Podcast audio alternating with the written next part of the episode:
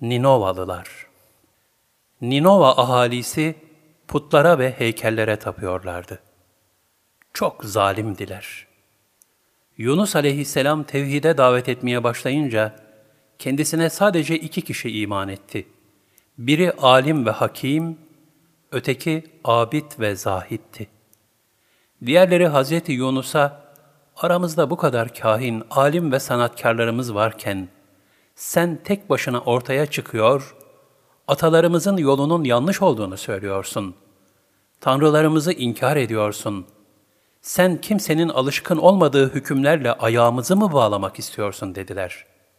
Ancak bu sözlerle de yetinmeyip Yunus aleyhisselama türlü eza ve cefada bulundular. Hz. Yunus aleyhisselam ise onların yaptıklarına tahammül ve sabır gösteriyor, kendilerini yine merhametle tevhide davet ediyordu. Allah'ın azabının çetin olduğunu hatırlatıyordu. Fakat onlar bu ikazlara gülüp geçtiler. Bir kişinin hatırı için azap gelip herkesi mahvedecekse, müsaade et bu azap gelsin dediler. Yunus aleyhisselam, kavminin küfürdeki bu inatçı hallerine son derece üzüldü. Daha fazla dayanamayıp, izni ilahiyi beklemeden aralarından ayrıldı. Yoldayken Cenab-ı Hak vahyetti. Ey Yunus geri dön. Kırk gün daha onları imana davet et. Bu emir üzerine Yunus aleyhisselam tekrar kavminin yanına döndü. Allah'ın emir ve azabını haber verdi. Yine uslanmadılar.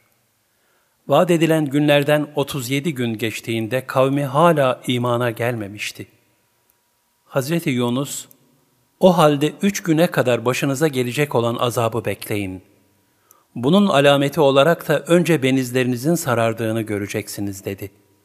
Ve yine emri ilahiyi bekleyemeden büyük bir üzüntüyle aralarından ayrıldı. Bu terk ediş ne ilahi vazifeden kaçma ne de bu vazifeyi verene baş kaldırmaydı. Sadece yüce davete uymayan asi bir kavimden uzaklaşmaydı.